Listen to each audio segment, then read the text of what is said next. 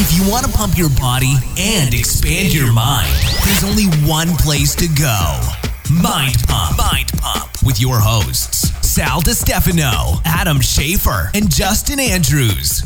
You just found the most downloaded fitness, health, and entertainment podcast in history.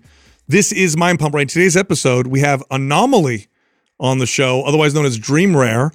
This gentleman is a news analyst. He covers politics, current events, very controversial. Um, we enjoy a lot of his content. Actually, enjoy just the way he presents it, even though we may agree or disagree with him. He definitely doesn't follow the narrative. So if you're a little sensitive, you might not want to listen to this episode. The rest of you, you're going to love this. This guy pulls no punches. So we learn more about him in this episode, where he gets his views and where he's going. We think you're going to enjoy this. Now, this episode is brought to you by a sponsor, Seed. This is by far the world's best probiotic supplement. If you want to improve your digestion, inflammation, health, and you want to try a probiotic, make it Seed. Go to seed.com forward slash mind pump. Use the code mind pump to get 30% off your first month's order. We're also running a sale this month. MAPS Resistance, our beginner strength training program, is half off. And then MAPS Prime Pro, this is for correctional exercise to help alleviate pain and improve mobility. This is also 50% off. So if you're interested, go to mapsfitnessproducts.com and use the code November50 for that discount. All right, here comes the show. Anomaly, welcome to the show, man. Thanks for having me. Appreciate having you guys. So I uh, I found you a long time ago. I was on, I think it was YouTube. I don't remember where it was, and I see the you know it's got the thumbnail of you, and then uh, the title didn't match the thumbnail in the sense that you look. You kind of look like a California dude, you know. You, I, I would have predicted that your views were different or whatever. Then I listened to you talk. You were super objective uh, with your your commentary. Very intelligent, I think, with the way you broke things down. And and I just had such a different idea of what I thought you would say. You really grabbed my attention. And so from then on, here and there, I would ca- I would I would watch your stuff, and I really liked um, just the authenticity and the objective, the, the way that you communicate uh, certain things. And um, that's really what grabbed my attention. And I want to know more about you because I don't know a ton about your history. How did you get to that point? I know you started in music and then you moved over to commentary. Let's go back a little bit. Like where where did this Yeah. all start? Appreciate it. Um, I would say when I was in high school, interesting time because of, you know, I don't want to get into it now, but like Israel Palestine stuff, and there's like a lot of war kind of brewing. And I remember during 9 11, after it happened, of course, I supported America. Uh, I thought what happened was terrible. But when I saw the war in Iraq and the Patriot Act, stuff like that, I remember everyone told me I was a conspiracy theorist. Like, if you don't want the government to spy on everyone, you must be them and all of that stuff. So I always kind of saw through certain stuff and I rapped about that. So I was always rapping about real stuff. And I had a couple million views on YouTube. I was doing well when YouTube first came out. There weren't that many people on it. I actually had record uh, label, I would say, interviews or meetings like Jam Master Jay's sons uh, from Run DMC. They really were fans of my music when I was like really young. And they brought me to New York and kind of like introduced me to record guys. And some of them were cool, but they always wanted me to like do something like wear clothes I didn't wear, like Hollister, Abercrombie. And I was like, what do you want me to get beat up in the hood or some shit? Like, you know what I'm saying? Like, I don't, I don't even wear that now. Uh, Oh man. so, the, and then it was like always like a little gimmick. And then even one time they flew me from when I moved to LA for music, they flew me back to New York and told me stop rapping about politics. Even though I didn't even know I rapped about politics, I just Eminem rapped about politics sometimes. I just thought I was rapping about everything. So that's kind of what happened was I, I kind of feel like now looking back on it, there was this game that they were playing where yeah, I had talent and I had some views, but it was like, will you listen to like what we're telling you to do or will you not say certain things? And I never would. So I feel like it never doors really never opened, but I'm not a victim or anything. It's all it's all good. Then 2016 hit. It was like Bernie versus Hillary. Trump was coming out. Everything was hot on social media, and I had an opinion, so I I just started doing it naturally. But actually, it wasn't like I was just doing rap and I kind of crossed over. I was always kind of politically intertwined. And uh, like, for example, when Ron Paul ran, I didn't even know he was a Republican or libertarian. I, it meant nothing to me. I just had good instinct. I was like, that guy is more honest and they don't like that guy. You know, like I had I had that vision even when I rapped and I would I rapped about Ron Paul one time. So I maybe like record execs were like, yo, don't make fun of Obama. I was like, oh, I, I didn't mean to. I, I wasn't trying to be rude. It's just Eminem was so c- crazy. I, I thought being crazy was cool, you know? So that's kind of how I got there. Just rapping, following kind of my soul, and then 2016 election, just like social media was hot with every everything just seems so much bigger then. What was the first? Uh, that's crazy. So it's very similar to how I like started getting into certain things. What was the first Ron Paul clip you saw? For me, it was the "What If" clip that he did, uh, where he talked about like, "What if we got invaded?" When he did this whole mm. scenario and kind of painted this picture, like, "Oh shit!" Like, mm. uh, this I never heard anybody present things this way. That sounds kind of honest, right? I was young at the time. I remember because I was very familiar with the internet and I was on the internet probably since I was 10 years old. So I was pretty good at like understanding trends. I could just tell that when I heard him speak, I can't think of a specific thing. I was like, oh, he's authentic. And I could tell at the time that they were trying to blacklist him kind of like how with Trump, instead of blacklisting him, they just talked about him and hated on him. With Ron Paul, it's like, let's just pretend like he doesn't even exist. And it kind of worked, you know, because yeah. he was, uh, to me, the coolest one. But I just, I felt like I could see the establishment media just like putting a lid on his like character. And that bothered me because I feel like I always had a good like judgment of character. I was like, just let the guy compete, you know, if yeah. you can beat him, you beat him, but stop, stop like trying to put a you know a shadow over now as a kid were, what got you into even being interested in that were you interested in it from the jump in, in high school or was it the rap that led to it like what got you yeah. into that I don't know. I mean, I don't, I don't want to say drugs because you know I don't know if that's like the right p- proper answer. But I do know like I did smoke marijuana. I did experiment with like LSD stuff like that.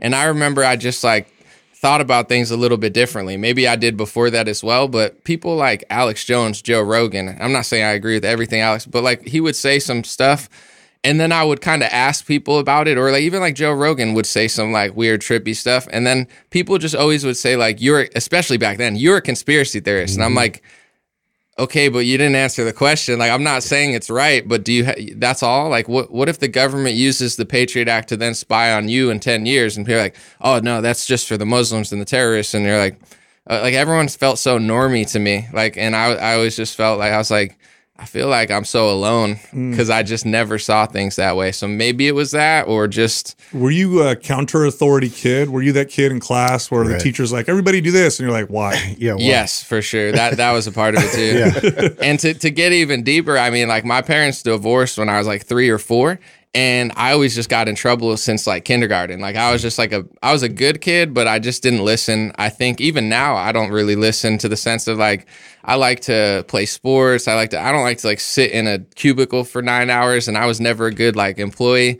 So that's been since I was in kindergarten. Maybe it stems from that, but in hindsight I'm glad because I remember one time in school they had like four answers and there was one answer and she said it's A. And I said, Well, isn't B right too? And I remember the teacher was like sixth grade. She goes, Well, B is right too. And I'm like, So do I get credit? She goes, No. I was like, Why? She goes, A is like more right.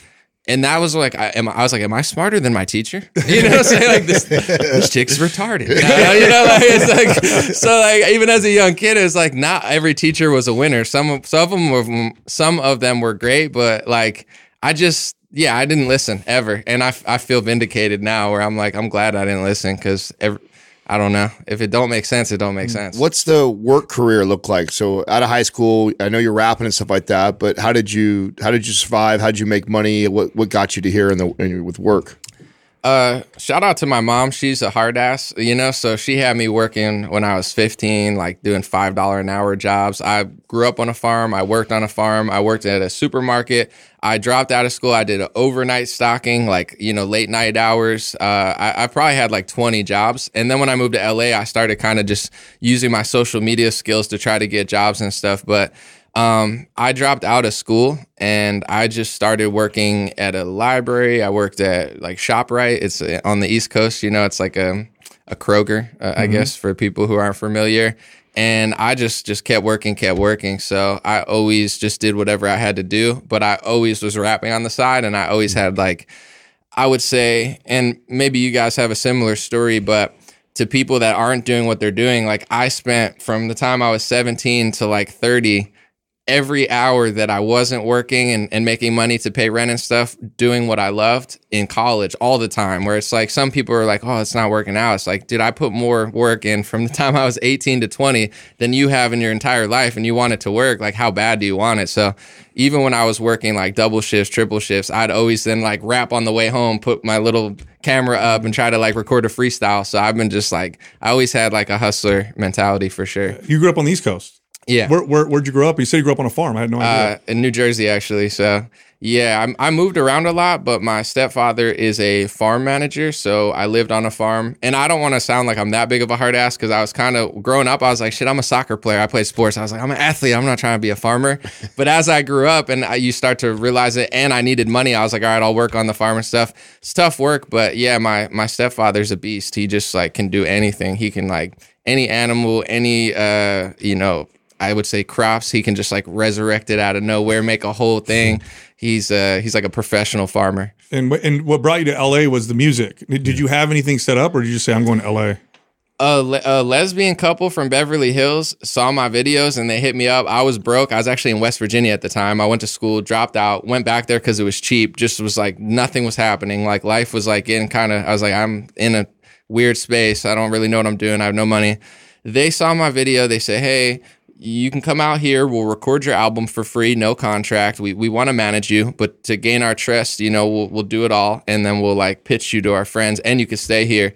And I talked to them, and like everyone's like, "Are you afraid to go out?" I'm like, "Am I afraid of a lesbian couple in Beverly Hills? No, I'm not. I, I live in a bad area of West Virginia. You know, like I no, I'm not at all afraid. They were really nice, and it was cool, and it didn't work out, but it was kind of like a leap of faith where it's like they really did set up studio time, two weeks. They paid for it. They let me stay there.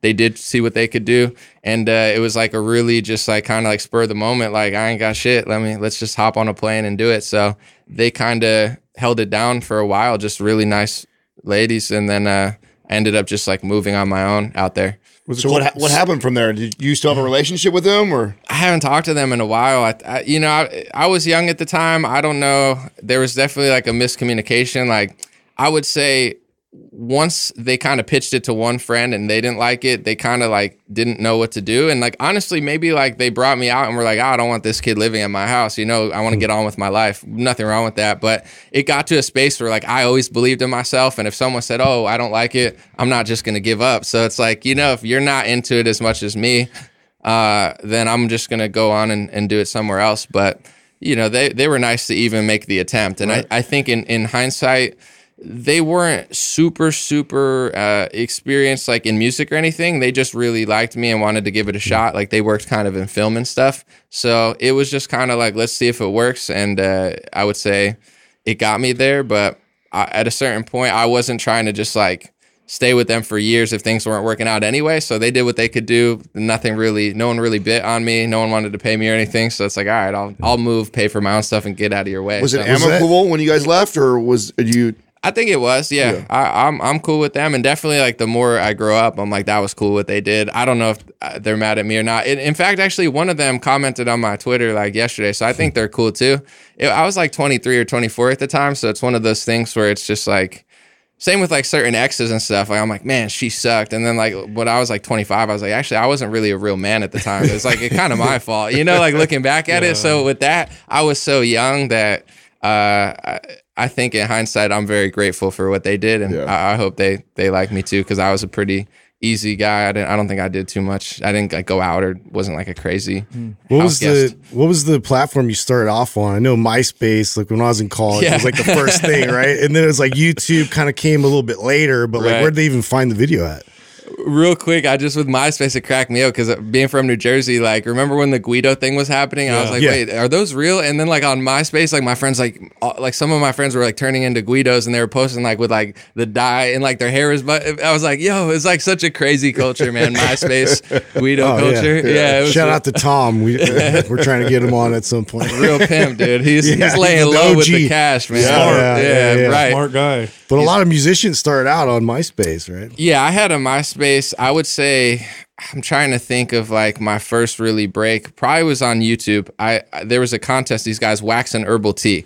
They're two twins and they're really good rappers. And they would just freestyle in the car. And they kind of inspired me because they were some of the first ones to get like a million views, couple million views, just car freestyling. And we all did it in our hometowns. But I'm like, oh, you could put it online. So they had a contest. I entered it. I won. Uh, my first contest I entered, and then I got some internet clout. I would say within a year, posting on YouTube, I had a million views and I had a hundred thousand downloads of my songs, Wow. and I- no money. I just gave them out for free on mixtapes, and I didn't even have a microphone. So like that's what a hustler I was. I, I and then eventually I had a million downloads, and I was like pretty well known underground rapper, and people didn't even know. All I had was a laptop, like a I'm MacBook or whatever. I was just using the built-in microphone and trying to mix it good. Wow. So yeah, it was fir- first it was YouTube, and then for the political stuff, it was actually like Facebook. Um, But MySpace, I never really had it popping. You know, sliding in DMs, just getting left Yeah, blank. you You, didn't know have to- how it was. was kind of weak. It was the- so you i mean when you were young like all of us kind of naive and then you start you you you commented on you know getting into the music industry and being like oh they want me to crazy's cool but only the kind of crazy they want you to be or Right. you know it's okay to comment but only if the comments are approved type of deal did, did you start to like because you go from naive to like oh this is kind of weird. Was there a moment where you're like oh this is this is not cool or this is a lot different than i thought? Yeah, I, but at the same time, I always liked like underground rappers like Jedi Mind Tricks, Immortal Technique, and I'd kind of decided that you know I'm, I'm I might have to make it underground. So when they told me to do stuff, I never wanted like money, cars. Like I wasn't like that type of rapper. So I was mentally prepared for to, to take the hard road. So I, I never got enticed, and I think that bothered them even more. Like there were certain people like, "Yo, let's go, let's fly to Asia," like like trying to give me trips and stuff. I'm like, dude, I'm 21. I don't fucking want to do that. You know, I don't even know you. But like maybe if I was like 35 and broke, it sound cool. But you know, they were always trying to like give me stuff and do stuff, and I'm like, if it's not, I'm not dressing up. Like I'm not like a little like puppet. You know, like I'm not gonna wear Abercrombie and get like a bunch of like So that's suburban kids. that's really rare. Do you, where does that come from? Because that to be 21 years old and is growing up on a farm, and then you have these people that are throwing flights across the world to at you and trying. Right. I mean, what was it? Where where does that come from? That ability to do that? I don't know if I could have done that. I think it would have been really tough for me Right. to to say no to that. I guess at first maybe I would thank my parents. I think they did a good job instilling good, uh, you know, my, uh, mindset into me, and then also, I don't know, just my soul and spirit. I just I never wanted that stuff, and it's interesting now, and I, I feel like I have the last laugh in, in the most humble way possible because uh, I knew what I was gonna do was gonna work, and I was like, I feel like it would be bigger if I was actually myself, and, and people could connect to that. Like if you dress me up in Abercrombie, like you might sell a few records, but then I'm gonna get hit with tomatoes, and, and I'm gonna be Oh, a drug addict in five years. Like it's almost like it's it's too fake. Where like you might hit a demographic, but eventually it'll fall apart. So I always took the long road. I just was like, that's never, that's not going to work. How I'm going to do it's going to work. And I sat in meetings like I have, I have so many friends that work with like major labels and stuff. And I remember I was sitting like this, and they were like, "What type of rapper do you see yourself as?" And they they went around all the rappers, right? And it was like a pretty high level A and R. And I was like, you know, I want to be like as fire as Kendrick with the lyrics, but but soulful, but also make hits. Like you know, and he's like, you can't do that. And I was like, what do you mean I can't do that? I already do that. And, and, like the guy hated me. You know what I'm saying? Like I was supposed to just get on my knees and be like, "Oh, can I lick your shoes, bro?" But I, I don't care who the guy. was. I was like, dude. And then I kept just doing it my way. And like it, now I look at all these A and R's and I'm like, who are these guys? No one gives a shit about them. Or like, who's the artist that they told me was going to be bigger than me? I forget the guy's name. You know? So it's like I t- I don't I don't know where it came from, but I always had that chip on my shoulder where it was like, no, I'm not doing that. I'm not dressing up like that. I'm not even they'd be like, "Oh, we don't know if you can do this. We don't want to sign you because you're just doing it on YouTube." I'm like, "Well, if I have this many views on YouTube and I have no microphone and I have a million downloads, what do you think I could do with a microphone?" You know, like I always had like an attitude, which doesn't uh, fare well in business all the time, but uh, yeah, it worked out. You know, when you way. when you started to kind of uh, I don't know want to say switch gears, but when you started to comment on current events and policy, uh, when did that first start to really take off? And then when that happened, were you like, "What's this?" I would say Bernie versus Hillary. I was enticed not by Bernie's policy, but by the fact that he seemed more authentic and the whole establishment wanted to kick him out. So I kind of like rallied behind him just from like a Ron Paul type angle. I know they're totally different policies, but like just him being the underdog, them trying to like basically cheat him, in my opinion. And then once I hit 26, all this happened at once. Like Trump got in office. I realized he wasn't as bad as everyone was saying he was. Like he wasn't like the next coming of whoever. And then also I turned 26 and like all the things that I was being told by the left and Bernie, like, oh, the healthcare, the billion, the billionaires and the 1%, the 1%. Wow. And it's like, That's is, 100%. is that AI? No, I'm just kidding. But, uh, and uh, I turned 26 and I had no money. And in California, there's a mandate where you have to buy health insurance. At other states, you don't. So like it was like four thousand dollars for health insurance that I'd go and use it and it wouldn't work. Long story short, I'm like I'm broke and I'm losing money. Like this is this is not the billion. I'm not a billionaire, bro. So I feel like I didn't know what conservative or liberal meant. I didn't pay attention in school. I didn't. I knew that both parties were fake, but it wasn't i didn't know what libertarian i didn't know ron paul was even right wing or libertarian i just knew he was authentic so all the policy hit me when i turned 26 and i started paying taxes paying health care and it was like the trump era of like trump would say something and i'm a reasonable guy and then like how they would react and i'm like you don't have to like them but like you said that or he said that you said that Yeah. and like i just i just thought the left just like you know they went like nuts where I was like, actually, what he said kind of made sense. Uh, Can I say that? And everyone's like, you can't say that. I'm like, why? You know, it just like it all kind of just like came at me at once. And then, real quick, that was like my biggest video ever. I feel like because of also how I look, and like Republicans often don't portray their message well enough. I made a video, it was really well thought out, and I said, "Here's why Trump's not that bad, and uh, here's actually a bunch of like liberal things he's doing that de- like prison reform that Democrats used to want, and like human trafficking, whatever." And that video got like 30 million views uh, that's because the I one I think I saw.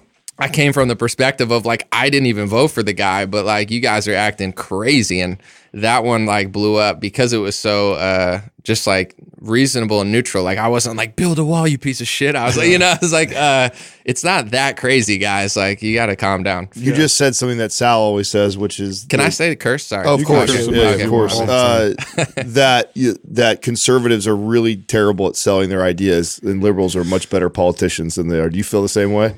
I think so. And I definitely think so. I think they've figured out how to seem compassionate and sometimes even be compassionate. And I think that conservatives, even in the Trump world that I'm seeing now, it, that kind of bothers me a little bit. I don't care. Like, I do actually like people that are like, get the fuck off my lawn. I don't care what, what you think. Like, I do like that on a personal level, but on a media level, it's like you do want to you want to get through to the people who don't Yeah. agree with you already. So like sometimes I feel like people are just like this is what I think. We all agree. Haha, screw you, screw you. Haha, libtard. Haha. Like look at these college kids. It's like I don't know. I think that's a weird trend. I get it. Like it's viral and, and you're educating people in college, but like if you're 33, like shouldn't you be able to debate an 18 year old like liberal chick? You know, it's like, oh, I crushed that lady. I was like, bro, I would crush myself when I was 19. Did I embarrass myself? Like I was an idiot. You know what I'm saying? I was like high as shit. Uh, I still am. No, I'm just kidding. But, but smarter. No.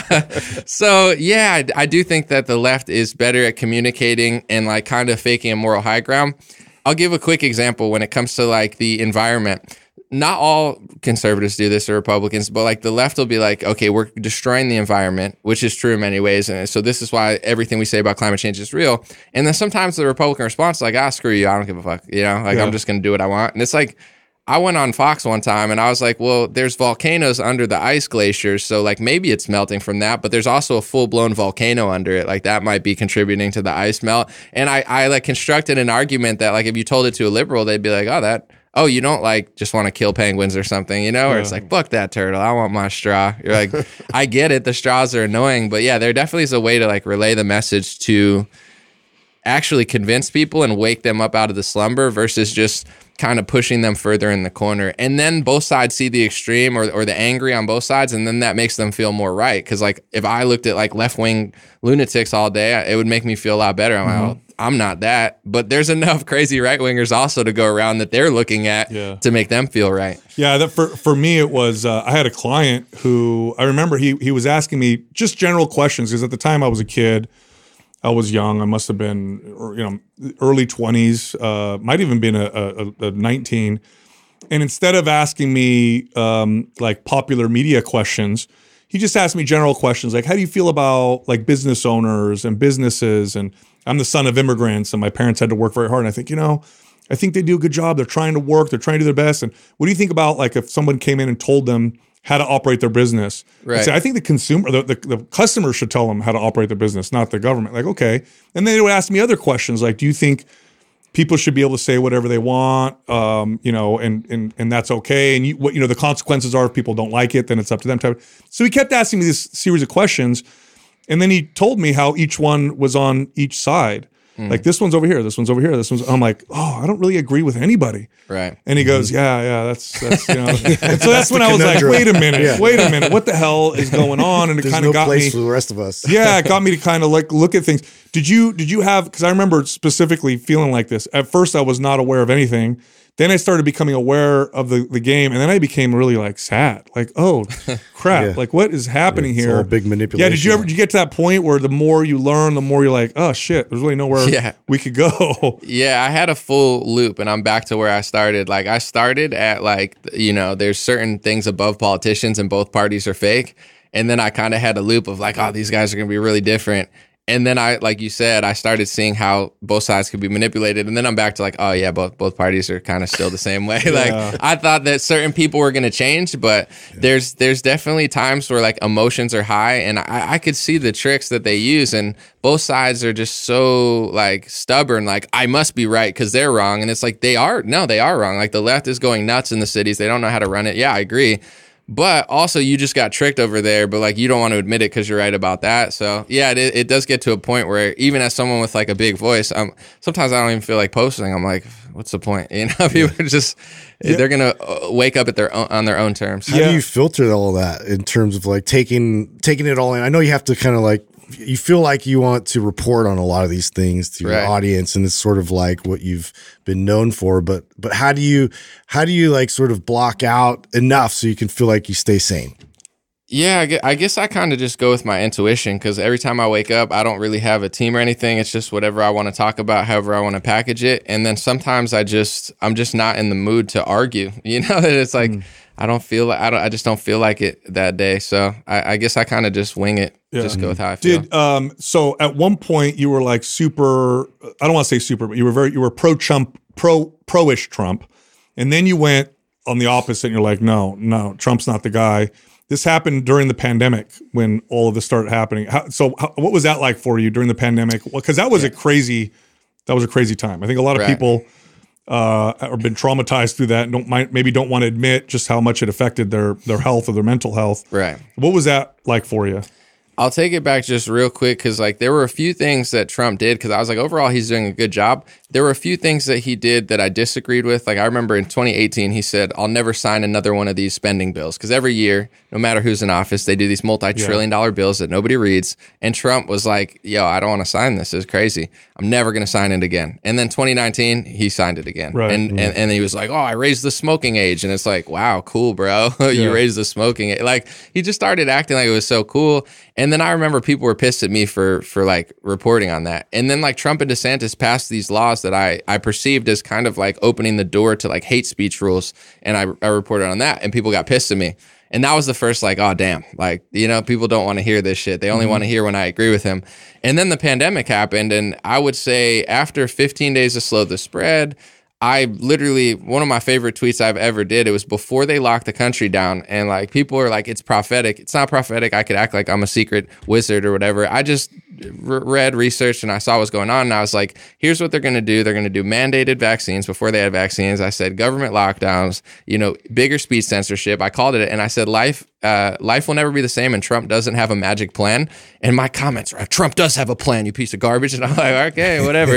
uh, and then after he looked at the chart and extended the lockdown, this is when I kind of started parting ways with him because I always just try to be accurate and I'm not like a professional dick rider. And then I started realizing in the Republican movement, there's like real journalists, real analysts, like real, you know, people, and then just professional politicians pretending to be journalists and, and media people.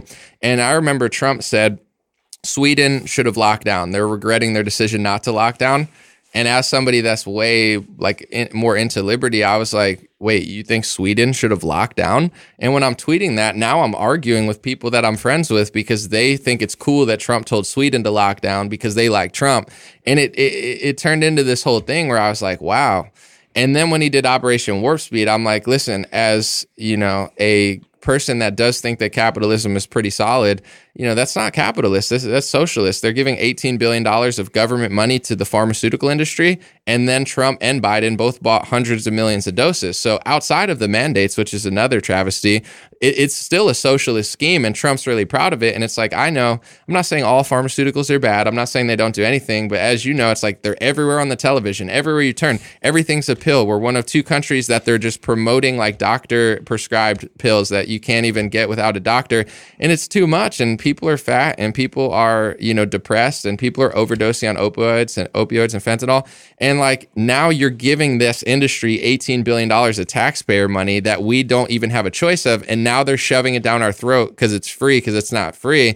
And I'm like, I thought socialism sucked. That's what Turning Point USA says and Trump says but everyone started getting mad at me. So it, it's funny because like I really didn't go through some sort of like metamorphic shift or I turned into like freaking Rachel Maddow or something. Like everyone's pretending like I just kind of stuck to what I believed and Trump started doing all this other stuff.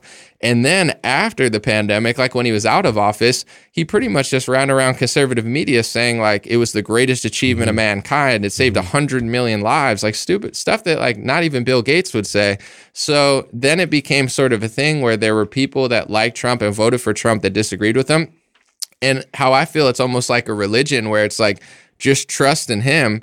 And, you know, even say like a Ron Paul, if Ron Paul did something I didn't agree with, he earns my trust by doing things I agree with. He doesn't do things that I don't like, and then I'm just supposed to blindly follow him. Like trust is earned. Even with me, I don't say, "Hey guys, if I say something, believe everything I say because you like me." I'm, it's like check it. You know, if like you like me for a reason, and if I ever fail, then you know, like an athlete that's call past his right? prime, call me out. Tell me I'm I'm, I'm a has been. Don't just blindly worship what I'm saying. Respect me because what I'm saying is true and that's that was like the whole disconnect and and it's been a i would say chaotic in the conservative movement ever since 2020 for multiple reasons yeah one of the more dangerous things that i i try to talk about is when uh, you have you have somebody you like pass a policy that you like because it's a guy you like and it's for a reason you like and you and people can't put, conceptualize how that policy could potentially be used by someone you don't like. So, for example, you got a, let's say you got someone in office who you love and you love their support, and they're like, listen, these are the bad guys. We're going to pass these laws to get these bad guys. And you're like, I like that. But then nobody goes, wait a minute, those laws aren't going to go away after we got the bad guys. Right. How can that law be used in a way that I maybe don't support? Right. Like that, that's the part that I think people, because what happens is the next guy comes in, next guy comes in, nothing goes away. These, right. these laws get com- you know piled on top. You brought up the Patriot Act. That's a great example. Right. It's still here. Right. They're still spying on everybody. They they can do this. They can they you know National Defense Authorization Act. They could throw you in jail without a jury or a trial and never tell anybody. They could keep mm. you in there forever. Yeah, cool if we catch a, a dangerous terrorist but is that the kind of power you want anybody to have? What if right. somebody who's really evil is in office, which will happen? Right. That's the kind of stuff that really bothers me. I think people have trouble with. What do you think that is? Do you think it's just that we're just just wired to want to follow right. somebody blindly? What do you think that is? I want to real quick on that note because I just I don't like to argue that much, but because of all like the war propaganda coming out in the last couple days, all I said on the one page was I was like, hey, remember the Patriot Act? Like I, it feels like the same script, and it's like emotions are high, like there's real tragedy. But just watch out for this. And someone commented, he goes, Well, dude, screw you, man, because, you know, Republicans passed it. Yeah, but it was liberals who abused it. And it's like, exactly. You know, like just like you said, it's like, yeah, Republicans passed it and then eventually the power, like everything, exactly what you said. Every time you pass anything, whether it's Trump, Biden, Obama, the other side's going to get that power. Mm-hmm. so it's like, that doesn't make it right. That means you're stupid. You pass something that, but what is that? I, I think it's the tribalism for sure. Uh, that both sides are just like fighting these like little proxy wars against each other. Even in the conservative movement, now you have like Trump people fighting DeSantis people some of it's righteous, but like it, it's like right, they're all like ride or die with their guy, and I'm watching both of them. I'm like, I have a preference, although it can shift uh, based on like what they do. But like these people, they're just like being the same type of hypocrites that they hate in each other. Like just anything I got to do for my guy. Mm-hmm. Now they're looking at Trump rally saying there's not enough people there and there's not enough people there and he's wearing boots. And it's like mm-hmm. all the stupid crap they did to Trump, they're doing to each other. I think it's tribalism. But yeah, I, I think that you know, and this is probably unpopular to some, but like with George Bush, you know, he was the American patriot and he tricked Republicans, and now they know they got tricked by George Bush, but it's a little too late. Then Obama came in and he was like the cool guy for eight years, and then they and now there's Trump, and everybody doesn't want to admit that they that it could happen again. But I'm seeing the same type of like 2000s Patriot Act type of stuff going now, like Republican pages posting like, why aren't they on the FBI watch list? Literally yesterday, Yeah. I saw people at a protest. They go, why aren't they on the FBI watch list? And I'm like, bro you don't have to like them, you don't have to respect them, but like you're on the FBI watch list now because you did that to terrorists in the 2000s, and now they label you a terrorist because if you expand the definition of terrorist to include 50 different groups that aren't terrorists, eventually they're going to say Trump supporters are terrorists. So it's mm-hmm. like the same Trump supporters that I know and I like that are complaining that the feds are like investigating them now are calling to investigate random innocent people at a protest because they're siding with the wrong policy. And I, I get tensions are high right now, but it's like they're making the same mistakes that they made during the dur- during the Bush era. Yeah. Do you think there's a guiding principle that could help? Because, it, you know, it's like uh, I'm against, uh, for example, I'm against capital punishment. I think, um, you know, le- you know, legislating, executing someone, in my opinion, is a bad idea. Now, somebody may come up to me and say, well, what if somebody killed your kids? What would you want to do? And I'm like, I'd want to kill in my own hands with my own bare hands, right? And so that's a human, natural human emotion. It's like I have a principle, but if you get me scared enough or mad enough or upset enough, I will break it.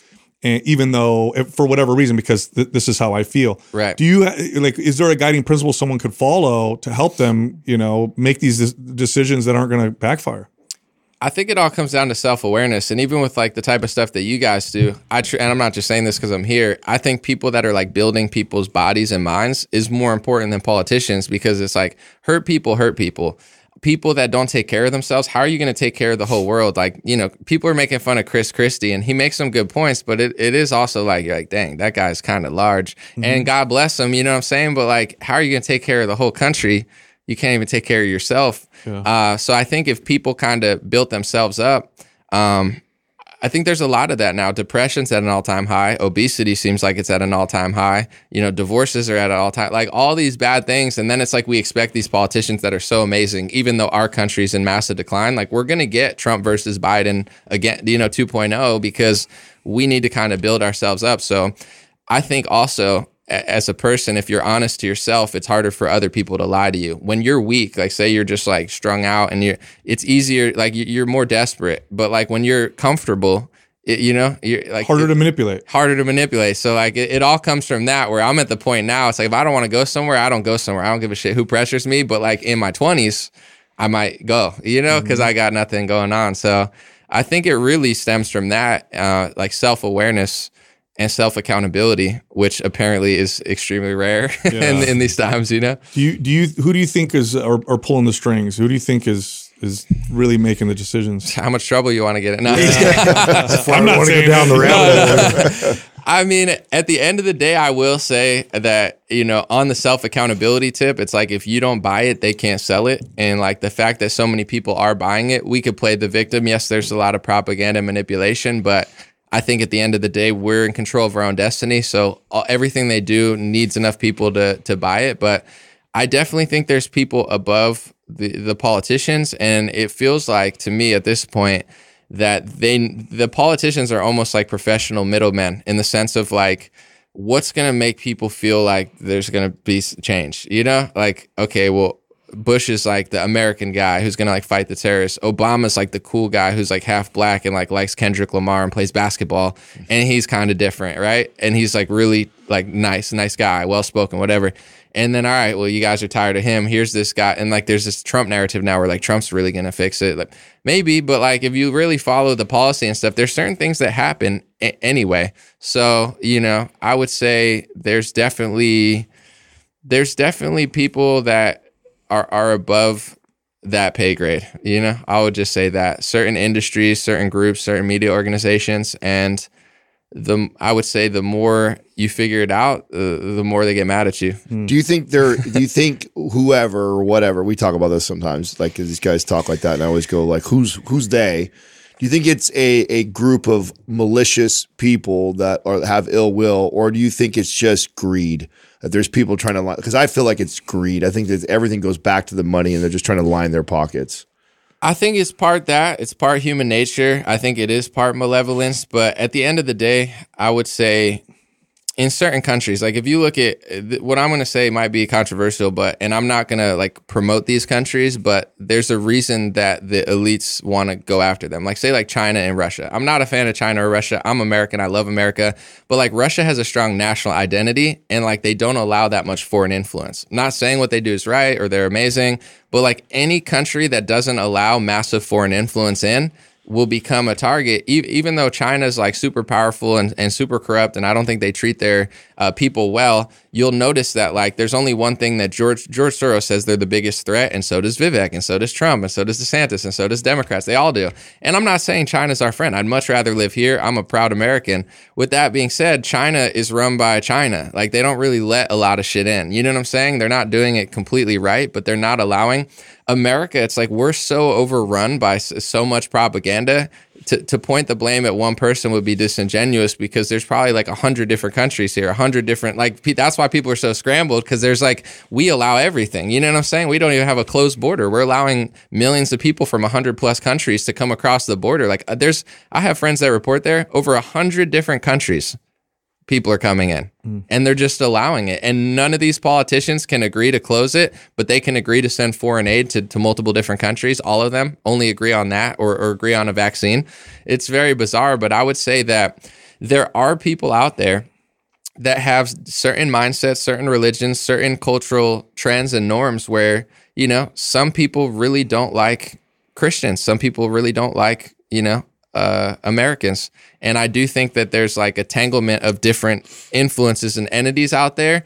But the more I study and realize it's like, you know, how you're raised is not necessarily how everyone's raised. And there are some people, and you could just see it in, in, in how everything operates, where they're not they're not operating under like what a Christian would want. Like a Christian would say, like, okay, do, do, it this way, go to church and like don't curse in your rap songs. And then like the other person would be like, dress up as Satan and sodomize, you know, 15 people on, on a music video. And you're like, whoa, whoa, whoa. Like, you know, it's like there's competing worldviews right now. There's some people who say, believe in this God and this is the way we want to live our lives and get married. And there's some people who say, have a eight, you know I'm saying? Have a brothel sodomize everybody and, and, dress up as the devil and, and, laugh in the face of these people and push pornography. You know, it's like, so there's, I think there's a lot of different competing ideologies and worldviews and different groups with different ideas of how to run a nation. And, and we're seeing like the breakdown of like, uh, I would say fake capitalism, like basically like crony capitalism, government, you know, and, and where where it ends, I don't know, but I, I think it's a mixture. Sorry, long winded. I think it's part malevolence, part human nature, and uh, you know, part greed. Yeah, I you know uh, just to to speak to that because I think I think a lot about that, and you know, our, our, country used to allow a lot of people in, and it was actually quite easy. You know, um, I'm I'm the son of immigrants, and they came over here, but but there was a, a difference back then in the sense that, and people are always like, yeah, they were all European immigrants. Like, okay, they weren't anything like each other. They went to war with each other two times. So, yeah, you had Germans, Italians, you had Jewish people, Irish people. Sure, their skin is white or whatever, but it wasn't like they were all like, we're all the same. Right. They were all very different, but they all had one common purpose. And this is what I think might not be the same today. Right. Back then, everybody had different beliefs, but you came here, nobody gave you anything. All you had was opportunity. Right. So everybody that came here had the common purpose of opportunity, leave us alone. We'll build our business. And if we got to figure out how to work together. Right. And that may be what's what's missing today, where people come over and maybe they get stuff and they get catered to and they get whatever. Whereas back then I was like, you come here, no problem. Right. You got to work your ass off. That's it. And we're not going to give you much. We're just going to give you the opportunity right. to pursue those things. And that led to an incredible country, right. which I think the direction is going maybe in a different way. I'm not quite sure. I know it isn't, they don't have that same common uh, ideal uh, like we used to. Because back then it was like, yeah, okay, different religion, whatever. But everybody came here for the same reason. Like, I'm here for the opportunity. Right. And we all have that in common. Right. And I think part of it, there is an agenda there where I do think, because like even looking at like old videos of this guy G. Edward Griffin. I don't know if you if you've ever heard him, but he wrote the a book uh, Creature on Jekyll Island. Yeah. Or, yeah, yeah, Yeah. about the Federal Reserve. This guy's the mm-hmm. biggest G. Like he had a black and white video from 1969 where he's reading a communist book from the 1930s, and it's like identical to what's happening today. Yeah. And he explained where he was like, they're using certain racial division. They're doing this. They're doing they're because their idea is like break it all down, screw it all up, and then they're going to come in and do it. So I think a lot of this stuff is is not natural and it is planned and orchestrated. But at the same time, this is a philosophical question that I think most people won't bring up how much would have broken down over time anyway? Because let's just say you're a Christian in 1950s, right? Like, how are you going to cheat on your wife? How is she going to cheat on uh, you? Uh, you got to do it with like someone or in the area because you're not really going that many places. They got to call the house phone. You remember when someone called the house phone? The husband could pick the hell. What the, who the fuck is this? You know what I'm saying? So, but now every chick, every guy's got a cell phone. So now you know myself or my girlfriend. It's like she's not stuck in the house with a with a ring phone. We got access. She could go to Dubai. You know what I'm saying? so mm-hmm. it's like there's so much more opportunity out there where even without malevolence that I do think is a part of it, how much of this would have broke down anyway? Because it's like there's just so many options and so, and so much where like any person, it would be like a guy who says I would never like say some guy that's like just ugly and fat. Like, I'd never cheat on my wife, and it's like you might be right. You're right. You might be that guy. But what if I put you in a room with 10 hot chicks from every country and they're on top of you? Now, would you? I bet eight out of 10 of those guys would. And I'm not saying that's good. It's just like that's the world we live in now. There's so much at our fingertips with technology mm-hmm. that it's hard to like maintain uh, traditional values. But I know you guys see it too in this industry and just in the in the world. It's like everyone's running back to tradition now. It's like the trad because people are like, "Fuck, my cell phone's pissing me off. I'm, I'm all over the place. I don't want to have sex with everybody. I just want to like be celibate and go find a, a trad wife and make butter. You know, like Yeah. that's becoming more popular because people are freaked out by like the options. Well, something I think about too is like how much of these competing ideologies, how much of that do you think is really authentic versus, you know, because what you've seen in terms of how they've been able to use bots and how they've been able to use Right. uh, a lot of like um, uh, fake groups and things to really influence culture, and then the culture becomes a reflection of what we see on the internet. Right. Uh, so, how much of that do you think, like, where we're at in terms of like our actual culture versus what's being portrayed? I mean, I definitely think there's a lot of, I, I do think there's a lot of like false influence, but let's say like with the schools real quick, like the left winger would say, okay, we're making the schools LGBT because it's more compassionate and we need to like, you know, there's going to be kids that are gay and that don't know they're gay. So we're being nice. You know, the left winger would be like, we, we need to just be more thoughtful.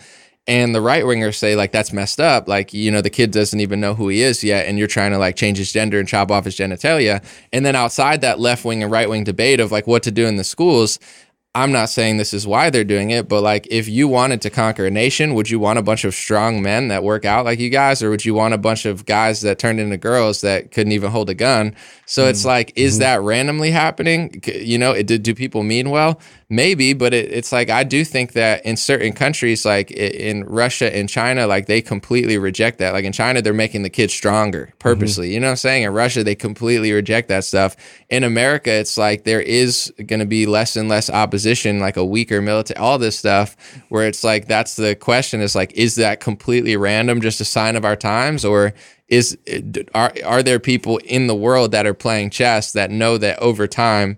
You know, America's going to be like one eighth as strong as it used to be when it had like an like you were saying, people from all over, but they they celebrated the flag and and wanted to be a part of this country versus they wanted to like you know give it back. Yeah, common co- common purpose. You mentioned uh because you said you you you see trends, and obviously your business is on the internet, and you mentioned how you're talking about how people now seem to want to go back to old traditional values or whatever. Do you see that as a trend? Do you see that growing, and what, what do you think is that's a consequence of? Yeah, no, that's definitely growing, and I think it's because uh, people are exhausted. Even myself, I'm I make money online. You know what I'm saying? I've created a business online. I've done my dream life. I don't even know if I have fun on social media anymore, and I should be having the most fun because it's just like, what's more fun? It's more fun to talk like this. It's more fun to be at a beach than it is to be arguing with someone. So I think people are just exhausted from the mental uh, overstimulation of technology. For example, like I don't like, and this is a problem that I have. I wake up and I'm in my bed And now I'm in the middle of an Israel Palestine conflict on Twitter, and I, and it's 9 a.m. Yeah. Is that healthy for a human being to see a thousand different opinions, videos right before you get, take a shower, or, or you know what I'm saying, or t- take a drink of water? And it's like that's the world we're all living in. So I think a lot of people are like, this is not it. And same with like casual sex and just like having a bunch of uh, partners and stuff. Like, can it be fun in some way? I'm sure. Yeah, sure. But you know, the more like entanglements you have, the more your mind sort of scramble. Where like if you have a wife or you have a girlfriend, it's like okay, I don't need to be on a dating app. I don't need to be flirting with everybody. It like makes your life more simple, so you can focus on what you actually want to do. And I think over time, like all the things that I thought were like outdated, once you hit like thirty, you're like, oh no, that's the right way to do. it. you know, like it's just natural like you know, progression. You know what I'm finding interesting right now? Because I noticed the same thing. In fact, I told these guys a while ago. I said it's weird that it looks like stuff that was like not cool and that's like outdated. All of a sudden, people seem to be going in that direction. And they're not just going into the direction of like, let's say, religion, for example, that would be a traditional, you know, way of, of living or whatever. But they're picking the most traditional forms of that, it seems. Like Right. Yeah. I'm hearing people a lot of people are saying, okay, I'm a Christian, but I like the Latin mass. I'm going to go, like, that's like the old school before they change things type of mass. You don't understand what they're saying type of deal. Or I like uh, the structure. I like, I even, I, I mean, I even find myself. Who would have ever thought that'd be punk rock? yeah, exactly. Right, I, I look at like for even the Amish, you know, where I look at them like that's crazy. Now, part of me, not that I want to do it, but part of me is like maybe they figure a few things out. Like they seem Hell to be pretty chill right now. Right. Do you think? Do you think that that's happening because because my my opinion, my theory is, like you said, that's so chaotic that uh, it's like we want a little bit of of structure. We want a little bit of that that feeling, which is maybe why I feel like people are are moving to the more even more traditional forms of some of this stuff. Right. And that's the good kind of bounce back. Like, uh, say with food, it's like as the food gets more fake and GMO, and you got people talking about how they want to like eliminate meat, your inner human is like, yo, let me b- get a farm and get my own meat so so they can't take it from me. You know what I'm saying? Like, let me churn butter. Like, I grew up on a farm. I've, I've farmed, like, my, my stepfather's a beast with the farming. I'm, uh,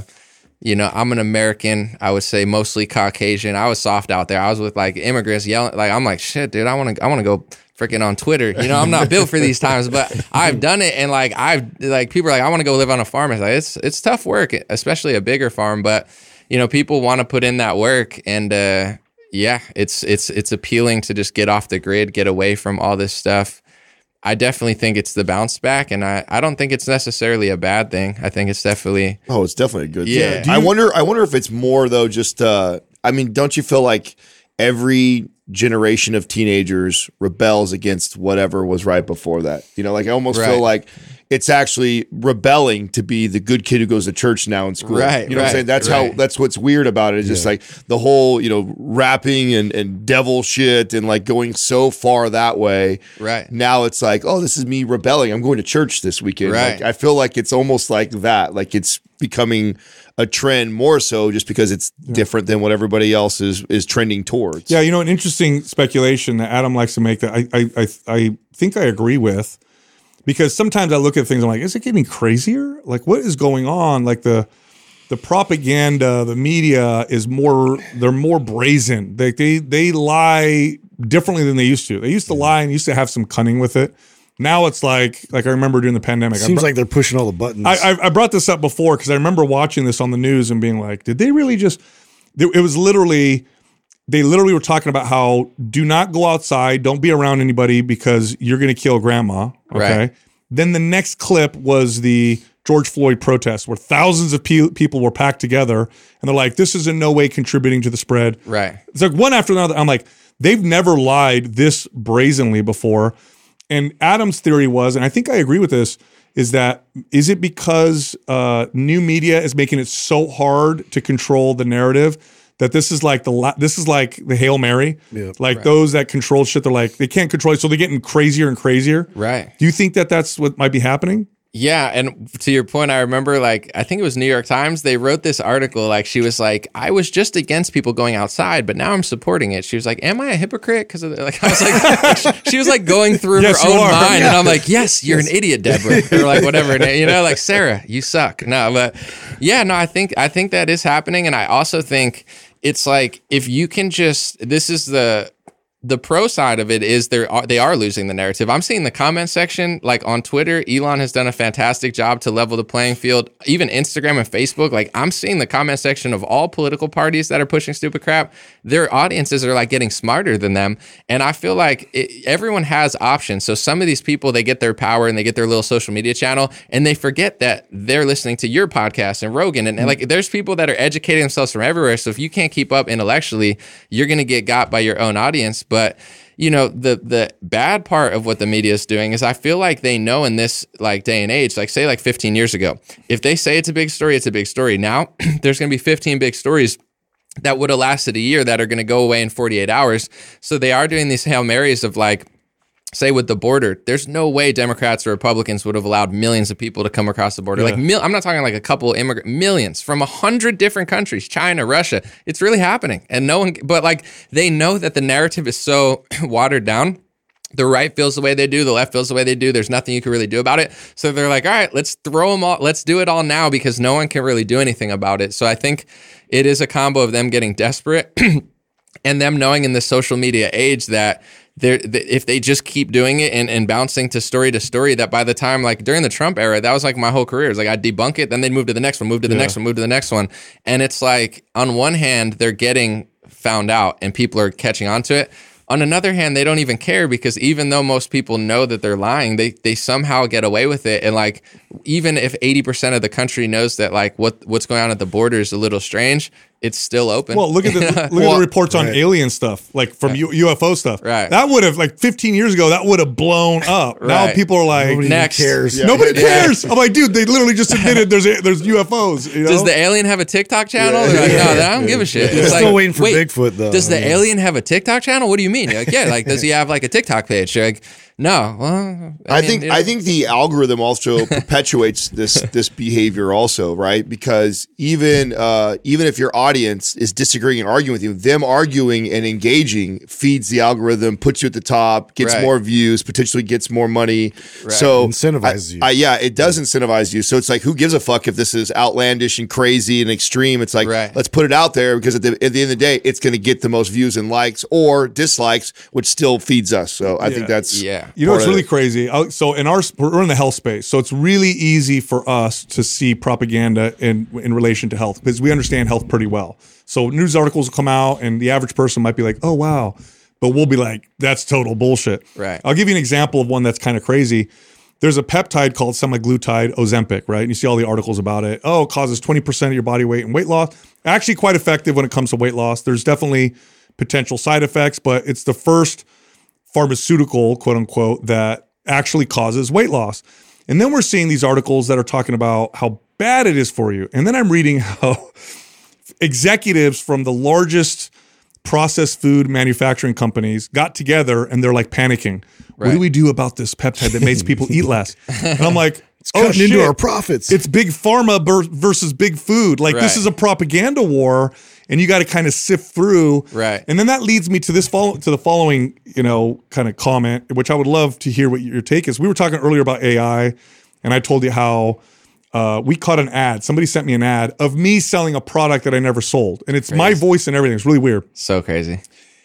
Are we going to get to the point where where because everything's so free, but then there's so much fake stuff that's out there? Do you think we're going to get to the point where people are going to beg for more control? We're going to want arbitrators of truth, government arbitrators. So it's going to like make full circle. What do you think about that? I think so. I mean, even during the pandemic, you saw a large portion of people either want that or just be like completely complacent about it. And that made it interesting to do like a not normal job because at first it's like, yo, my job's so crazy. But then even normal jobs got kicked out. Like millions of businesses got closed, like dentist office were closed down. And I was like, oh, I'm still working. Look, look how that turned out. You know, like mm-hmm. my job seemed more stable than it was. But yeah, I mean the, the AI stuff is interesting because you you um, you don't want to let it go unregulated to some extent because I, I don't know I, this is like a very bizarre problem to have where someone could literally create a fake you, sell products, do whatever. Say you did something on camera, they like they could literally try to like arrest somebody in the future for Yeah. something they said on a video that wasn't them. Yeah. You know what I'm saying? So you almost do want some sort of rule, but yeah, the the But then who do you chances of them charge not of that? right exactly. Yeah, the, the positive Right, it's- side to it's- that, it's right? rough. My the optimistic view I have of that is that people now I don't think like even I was guilty of this, right? I would read some article and respond where right away, like, oh, like my reaction to that, where I don't do that anymore.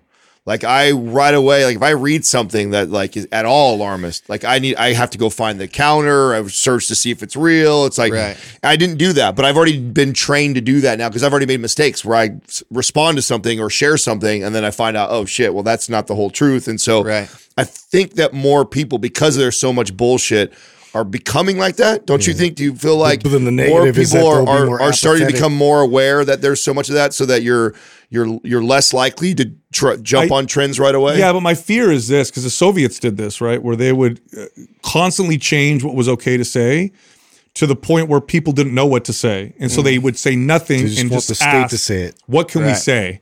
So it's like uh, my fear is that it's going to get so like I don't believe anything. Yeah. just Right. tell me what to believe. Exactly. You you're not wrong. The media d- did like a crazy like a, a big like hit piece on me after the Vivek interview, like a bunch of different media things. And the the weird part was like no one cared. You know what I'm saying? Because like they do all these articles and like they're losing that audience that cares. Like Yeah. if you go on Rogan, it's a million times bigger than that. Like no one cares what they're saying.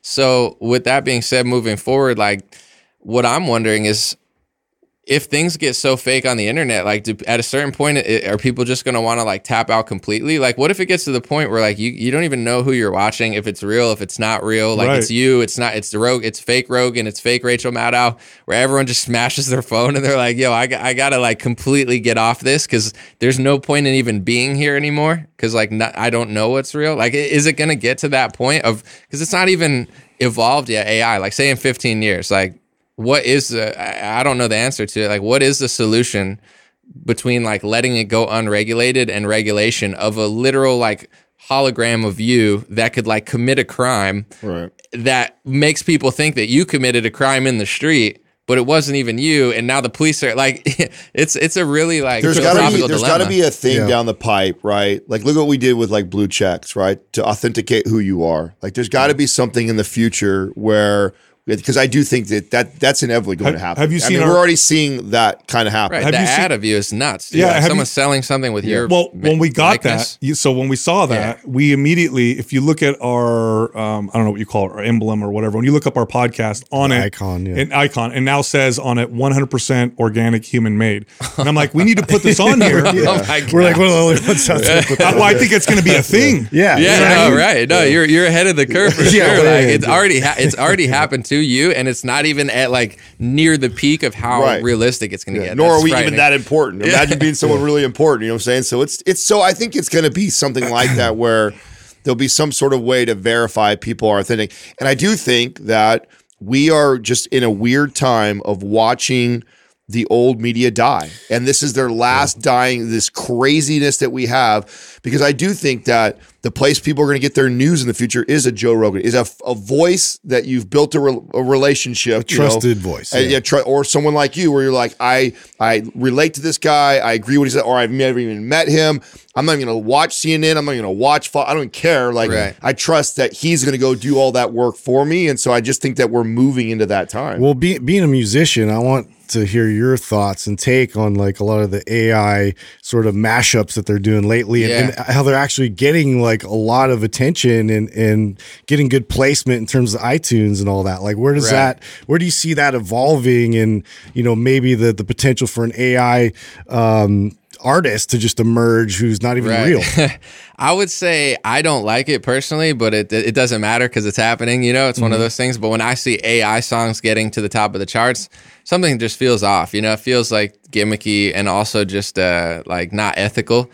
But eh, from the business perspective, like say you're Drake. You could block it like they've been doing because people are making some fire fake Drake songs, and you could block it and, and take it down, or you could like sell a three hundred dollar package where people can like u- use your likeness or you And create collect whatever want. royalties off of it. Wow. So it's like you could actually monetize it, and if you decide like Rick Ross, like or say an artist that like maybe doesn't care as much. I'm not saying Rick Ross doesn't, but like say he's like oh, and you want to do a Rick Ross song, he's like you can do it, you can hit the iTunes charts, but uh, I'm taking fifty percent of the song. Uh Uh-huh.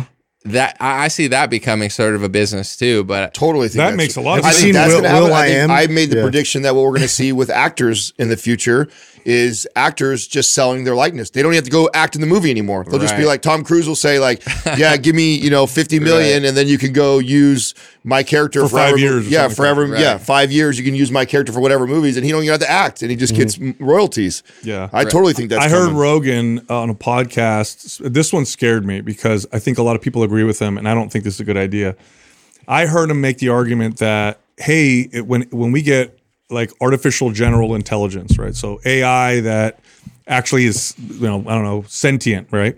That maybe we should let that uh, lead the world. Maybe we should have AI politicians because they're objective, they're non-biased, they're based on Right. facts.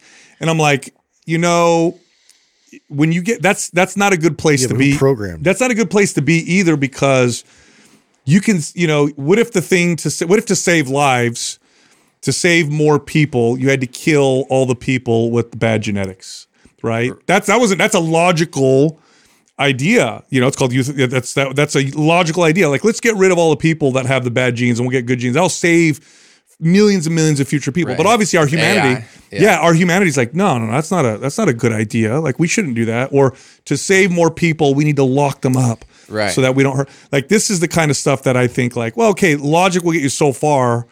But after you, you also have to have kind of have this humanity because it's logical to not protect individual liberty and just to go after the collective. But we know where that goes. Yeah, it's a dicey situation where on one hand, you, you know, that sounds like a nightmare sci-fi movie. On another hand, it's like these politicians are so pathetic. It's just like you know, it's like Joe Biden's like falling. You're Clean like, all right, I know he's not really doing that much, and they're so dishonest and disingenuous. Where you're like, part of me's like, would it could it be that bad to do that for a couple years? It's like with Vivek, where it's like, you know, I grilled him in the interview, and like I gave him a tough interview, and I don't know if I trust him yet, but like give him a shot in the Republican Party. He, he'll be better than 90% of the Republican Party if he just does like five good things. You know, like they're mm-hmm. so pathetic and fake that he has a spot there. I was just trying to give an interview. It, it's, I don't know. I, yeah, I don't. I don't I don't know that an AI would do worse, but if programmed like algorithmically, like you know they, they put in like oh don't do this, don't that's racist, whatever this and like they like artificially program it. Yeah, there's But like a you said, if they don't, then it starts spitting out things people don't want to hear. Where you're like, fuck, I didn't know I was going to say that. It's like, well, you know, I was just calculating crime rates. And they're like, Yeah. dude, slow down, slow down. You're going to get canceled. Yeah. He's like, Ju- I don't get care. Justin's theory is that AI is the is going to be the Antichrist. He's like that'll be the Antichrist. That's is just going to rise up, one, perform dude. miracles, and you know solve all of our problems and get worship. I thought could- that was a pretty cool theory. It definitely could be. And out, uh, with the conversation before about like the likeness and stuff, the, the Native Americans used to say like taking pictures of them was like capturing their soul. They hated like pictures being taken of them. And I kind of have a little bit of that energy in me. Clearly not with pictures. I missed that time frame. But like with the AI, like, you know, like, did you feel violated when you saw it? Because it's like, not only is it faking you, it's just like spiritually, it's just weird where you're Yep. like, dude, someone's literally like taking their time to like remake me and make me talk like me. Like, it, it's almost like voodoo esque. It, it creeps me out. A hundred percent, I Right? felt that way. Yeah. yeah, to- Yeah, I totally. so I could see Tell that. me about the hit pieces on you after. I didn't know that, so I know I, we saw your interview with Vivek. It was short uh, because they only give you they gave you a short period of time. You gave him, I think, the toughest interview he's had. I think I think he did a good job, but your questions were great. I liked it because um, you challenged him. You were cha- you challenged Yeah. him, and you were educated on on some on the positions that you know he had. I didn't know they did hit pieces on you. What would happen? No one did, so it's like I, you know, I don't even need to talk about it because it, it like went out the window because no one really cares what the media said. But basically, I got tangled up, and they've they've already not liked me for a while in, in some cases. But I guess Vivek has been saying in certain interviews or in certain things like talking about ending certain foreign aid because that's what a lot of people want to do. And you know they are basically trying to frame his him as anti-Semitic because Oh. he wants to cut foreign aid to Israel, similar to like Ron Paul or Thomas Massie, like very libertarian on it. And uh, they they basically try to like frame me as an anti-Semitic YouTube channel, and and they just like went and got like quotes. Some of them they pretty much just like ignored and like rewrit to make it sound crazier.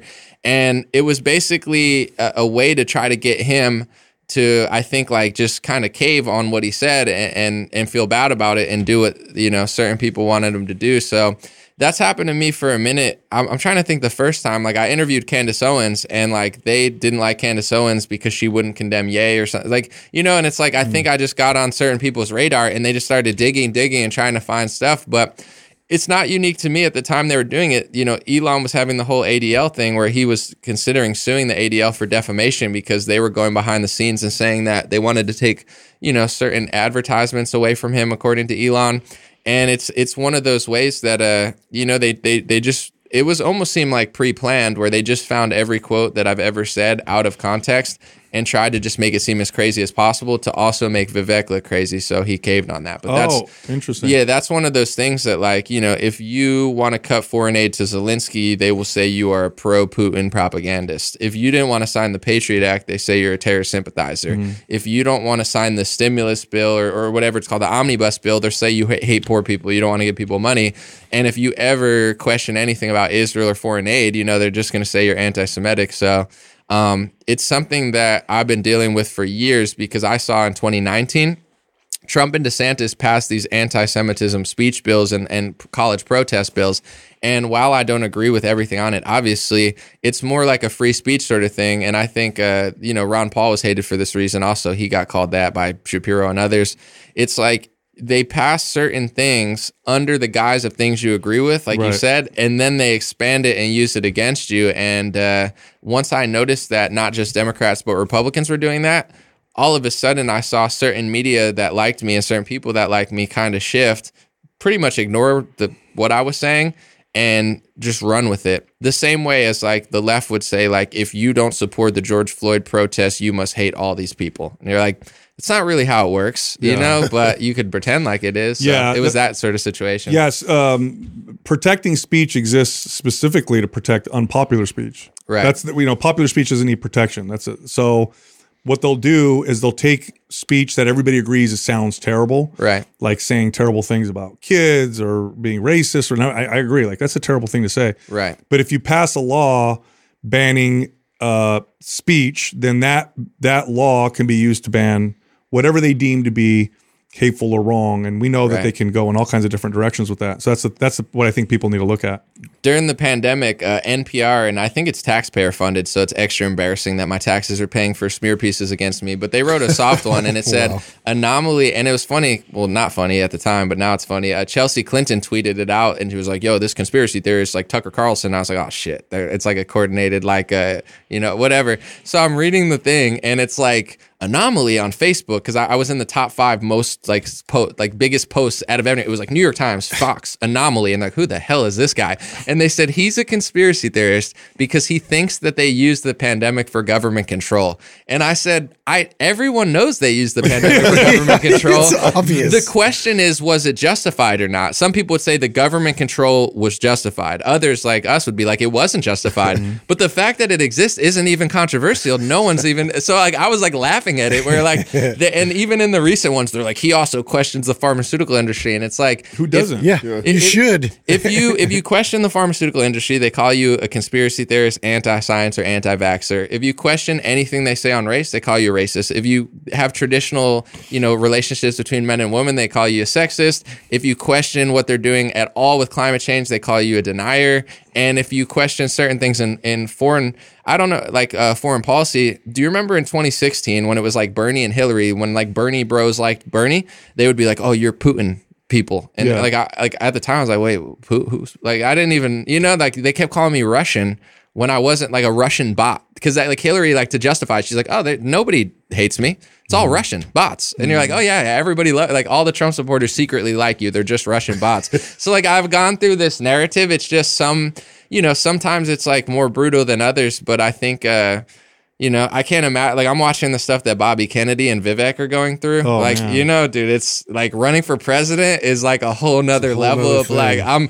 Dude, they got ten thousand different angles they're coming at both those guys. Uh, I'm like, sheesh. Yeah, when the for me the scariest thing is when you see a, a political party organize uh, effectively to get someone out or silenced in their party. Well, they did to it with Trump. Paul. When you saw, we saw them all rally together on Trump. Well, you saw it with Ron Paul. Literally, there were. I remember this when Mm-hmm. the when the when they were. Uh, you had um, the votes were going on.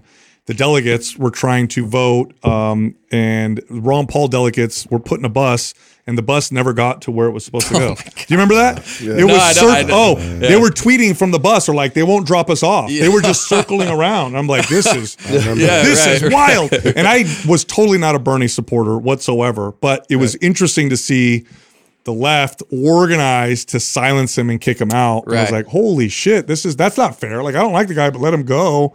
Let's see what people vote for. And they have like super delegates where at least on the Republican side, it's just like who you vote for. On the Democrat side, Yeah. it's like who you vote for, except for like 400 or however many delegates that just like, it's like basically you got to win by like to 15% because Yeah. there's like a, an unelected group that just votes. And I, you know, you always hear Republicans are worse than Democrats, like growing up as like a kid. And you're like, no, for sure, this party is way more corrupt than the Republican Party because they're both corrupt. But like, you can vote for Trump over Jeb Bush and you could win, but like Bernie's going up again. It's like it's like starting a basketball game twenty to zero. It's like this is Yeah. it's fucked Like up. delegates yeah. worth this much, super delegates worth Yeah, this yeah. much. Who are these? Who are like? Can I see them? Like, are, are they? I bet they're very unimpressive people. You know what I'm saying? They're just disgusting pizza bagels, like slobbering. You know, you're like, I'm a super delegate. It's really important what I do. You're like, Yeah. what the fuck are you, How dude? did, how did that end? what, what did you uh, What did you think of the debate so far? What did you think of the debate so far? Who do you think? And who do you think? Uh, what do you like and what do you not like that you're seeing with the candidates? Um, I mean, it's interesting because Trump's not there, so you know, like, it Uh, Talk about t- that play. Actually, what he's do you think he's about? doing he's playing smart in my opinion. I think he, he he's so far ahead in the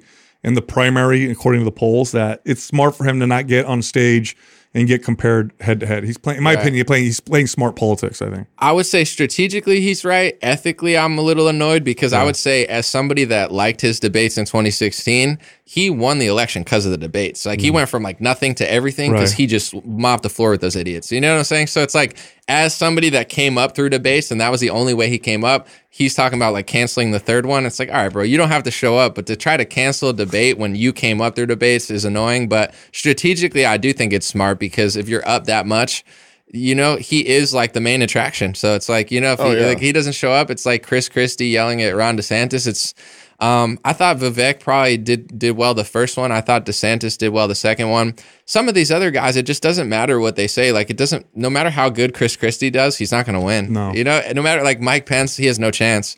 So it's like I, I felt like what's the guy Doug Burgum? I guess he did Who's that? okay, but like exactly like who cares? So it's like it's really I think between DeSantis and Trump. Trump's up a lot of points. I think Vivek is like the youngest, uh, most impressive person that could find himself in a cabinet or something.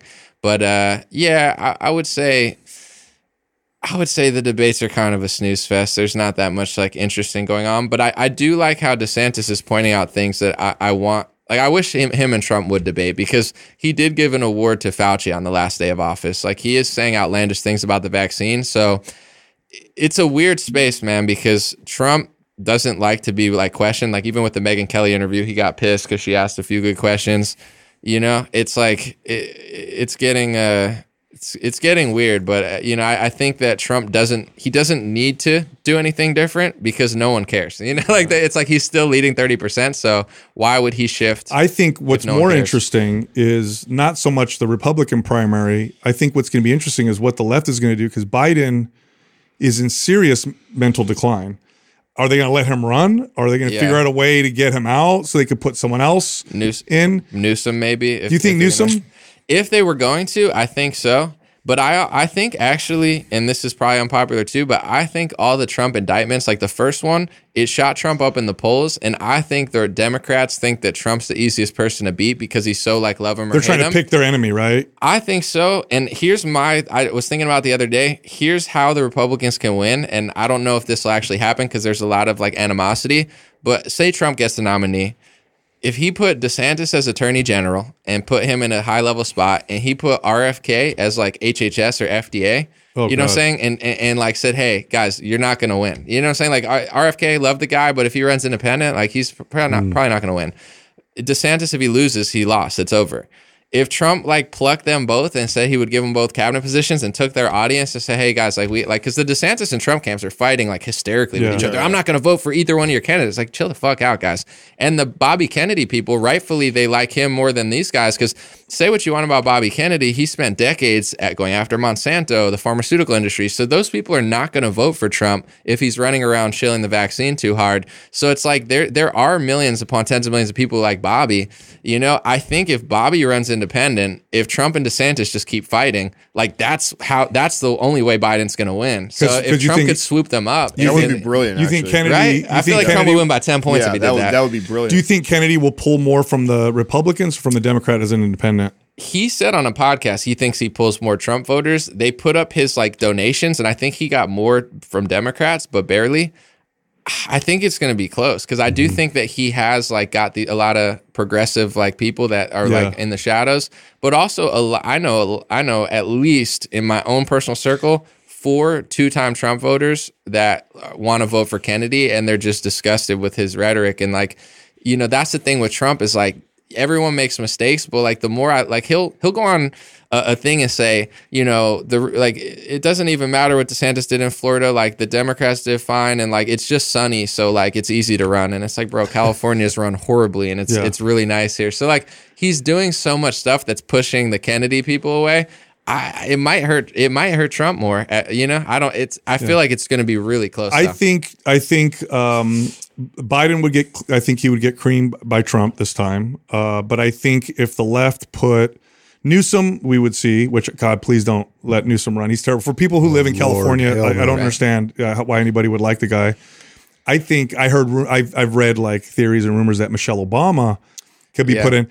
That would be the kryptonite. I don't think Trump would do well uh, on a stage debating against Michelle. I think he bullies everybody, Right. But I think with Michelle, it would look bad. can't. I don't think he would look. I don't think. I think he would get. He would lose. she's definitely popular, and uh, I I don't think she's going to run.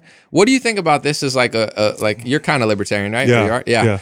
Like in certain other countries, they have more political parties, so they they like have a block, right? Yeah. And they use that block for leverage. What I've always thought of like libertarians, and a lot of times they don't want to because like no, we want to run for president. But like say you have like five, like Kennedy has like ten percent of the vote, twenty percent of the vote. DeSantis has millions of like dis- people that are like I don't want to vote for Trump or whatever.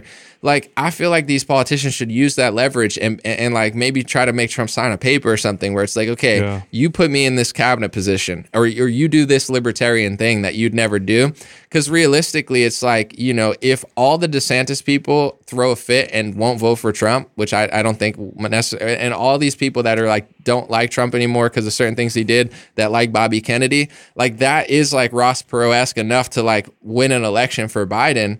But like they don't i don't see that enough where like the libertarian party pretty much i, I like dave smith i don't think he's running but like you know i don't think they have a chance but if they have 5% of the vote what what's the shame of being like okay republicans are more libertarian cl- close to it. Let's make them make a deal. I'll give you our 5% of our votes. I'll give you the kennedy vote but you got to put me at fda you got you got to actually do something libertarian and stop governing like socialists and democrats.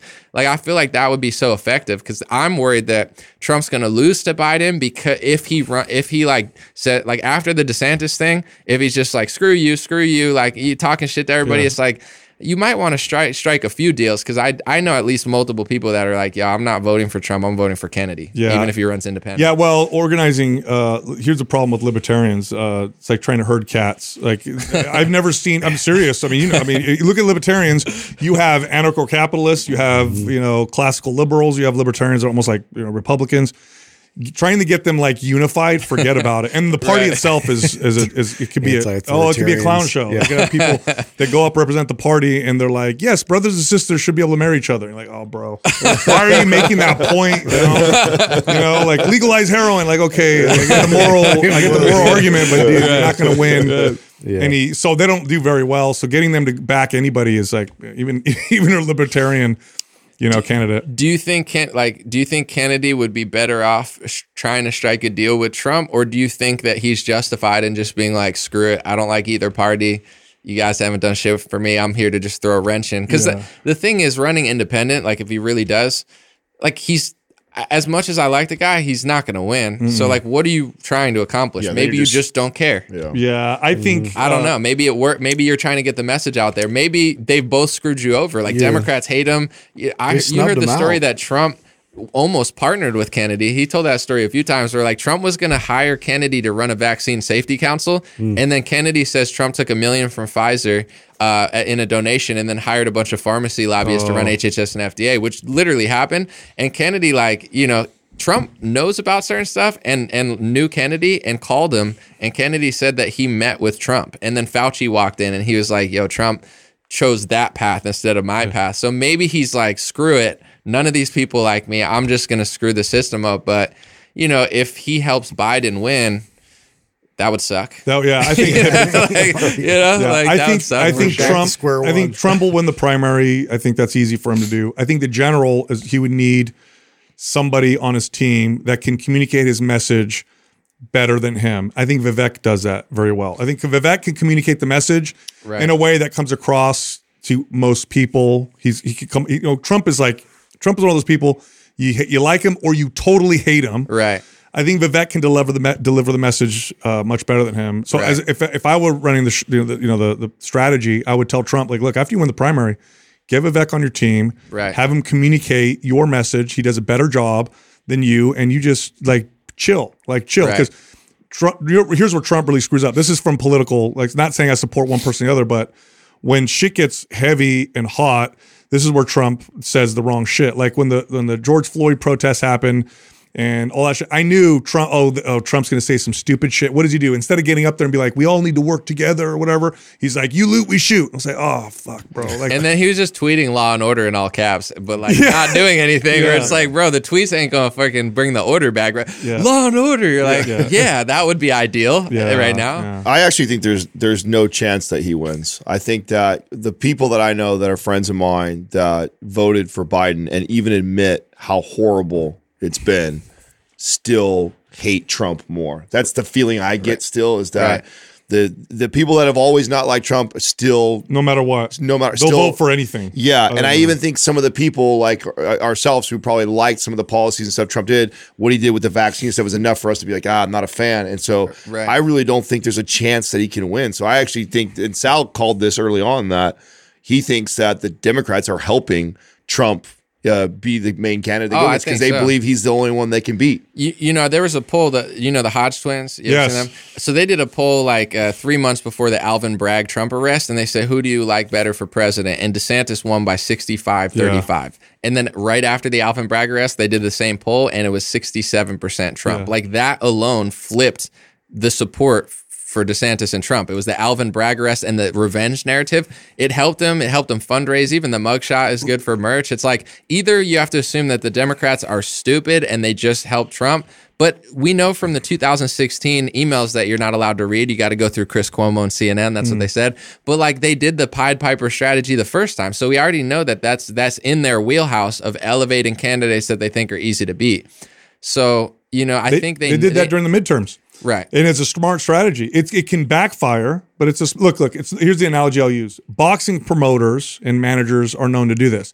They'll have a fighter, they want to protect him, and they'll pick his opponents, and they'll Right. say. I know everybody wants you to fight that guy, but his style is not good for you. Right. He's going to hurt you. Right. We're going to pick these other guys that you're going to fight because we think you have a better chance. It's a Right. very and then they set up a case, right? They make him do something or say something that's pissed off. So then now everybody wants to watch that fight. Well, So- yeah. Look, Right, it's right. it's a very smart strategy, and um, it, it makes a lot of sense, especially when the Democrats are being blamed for the economy, COVID. Now everybody changed their opinion. Everybody's like, "Oh my God, that was a terrible policy." They're getting blamed for that. Inflation, gas prices. They're like, we need to pick somebody we know we can beat because they canceled him. Right. He was he had no way of communicating. Trump was out. All of a Right. sudden, he was resurrected.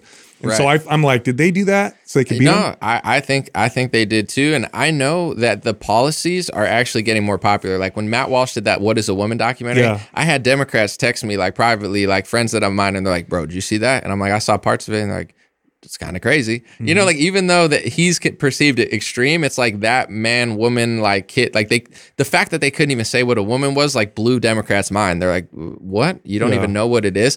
And then like the school stuff and the crime, there's so many, and and the border, there's so many things going in favor of the Republican Party. But this is what I try to tell people that really like Trump, that want him to win. When he talks, and I, I voted for him, I made a song about him. Like I, I've always liked the guy he, he puts this message out there where it's like kind of like about him and his story and like that makes sense to you guys that love him but the average person like they want to hear about what's going on in their world and he makes a lot of it about like him which is good for the primary and bad for the general Yeah. and that's what they know where like if he could get out of his own way and be like yo the crime like all the things he actually cares about but it, it seems like and when I say this sort of stuff, people get mad at me because I'm always thinking like game theory and stuff, like how to win the election. They're like, shut up, we agree. It's like, that's the problem though. Like, I talk to some of my neighbors, I'm not this way, but I know women that are like, I'll never vote for Trump. They're just, they hate him. And, but they'd vote for DeSantis or Kennedy. You know what I'm saying? Yeah. But they won't vote. And like, that's real. I have four friends that voted for Trump twice. They're like, dude, I, he, the more he talks about this stuff, like if he just dropped it, it's fine. But he says it saved the world. And I, I think he's a shill. I think he's in on it. So what I was saying to you is like, I really feel like that's his best path to victory. And I know he probably won't do it, but like, as much as he hates DeSantis or whatever, Attorney General DeSantis is really good at actually doing stuff and not just talking about it. Like he's Trump is like a salesman and he's like a really good talker, but when he tried to like do stuff, he like had bad advisors. He's really not good at getting stuff done. Like eh, he did foreign policy well, talking to people, but like DeSantis is real like lawyer esque. Like he knows how to like get it actually like passed and legislated. Put him as Attorney General. Put Bobby Kennedy at the head of FDA.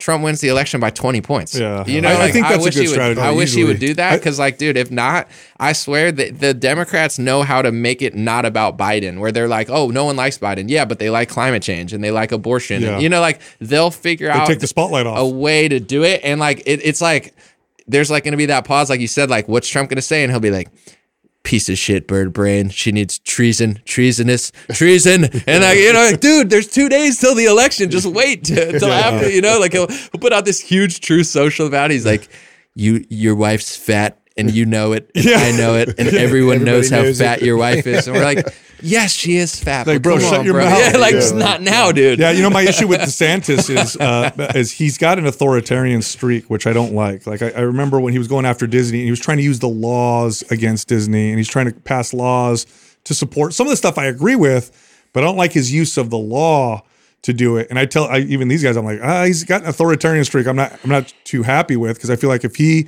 had the power to pass certain laws, that those laws would be used against potentially could be used against Right. other people in the future. So that's always my worry. It was just the Disney thing, though, right? That's the only thing that you didn't like. Yeah, that there's Now they're He using just- the royal clause. we, we were split on that too. He But does with- that, though. with the Disney because I, I kind of like briefly looked at it. They had a special set of laws for, They did. for themselves, right? So it's like yeah. I don't know. There's a shelter there. Yeah. Right, sure. Yeah. So what? He took it away. Yeah, well, he's he's threatening, like he's using authoritarian like kind of tendencies rather than. And, and, honestly, if Disney has an opinion, they have an opinion, and he's more like, "Oh, you have that opinion. Well, now we're going to do this to your taxes." That's the part that I go, "Oh, Yeah, they already had a special him." situation. They weren't paying. I forget. It was Sure, but he didn't say anything until he didn't like their, their opinion. Yeah. Got it. and that's the part that makes me go, "Uh," you know, Right. but that's my own personal. They're putting up billboards Yeah. and things to kind of like, uh, uh, I guess, like kill some of the momentum he was getting there. Yeah. So Yeah. th- then he, he struck back with those laws. Yeah. So I, I wanted to ask you this because you, you know, some of the stuff you say is popular, some of the stuff you say is not popular, Right. Um, or at the time when you say it's not popular. do you ever get like, do you ever feel like paranoid? Do you be like, oh shit, these like, what, they're attacking me, they're trying to take my channel down. What the hell hell's going Black on? Like, helicopters flying because over. I because I, have look, I have certain strong opinions, and and if someone asks me, I'll tell them. But thankfully, I work in a space that, although it's starting to get politicized, uh, isn't generally politicized. I couldn't imagine being in that space, in the in in the feeling of like, oh fuck, I hate this. I don't like this. Right. The attacks, and I know how nasty it can get. And if you get loud enough, they could get real nasty. Like you ever, like, do you lose sleep?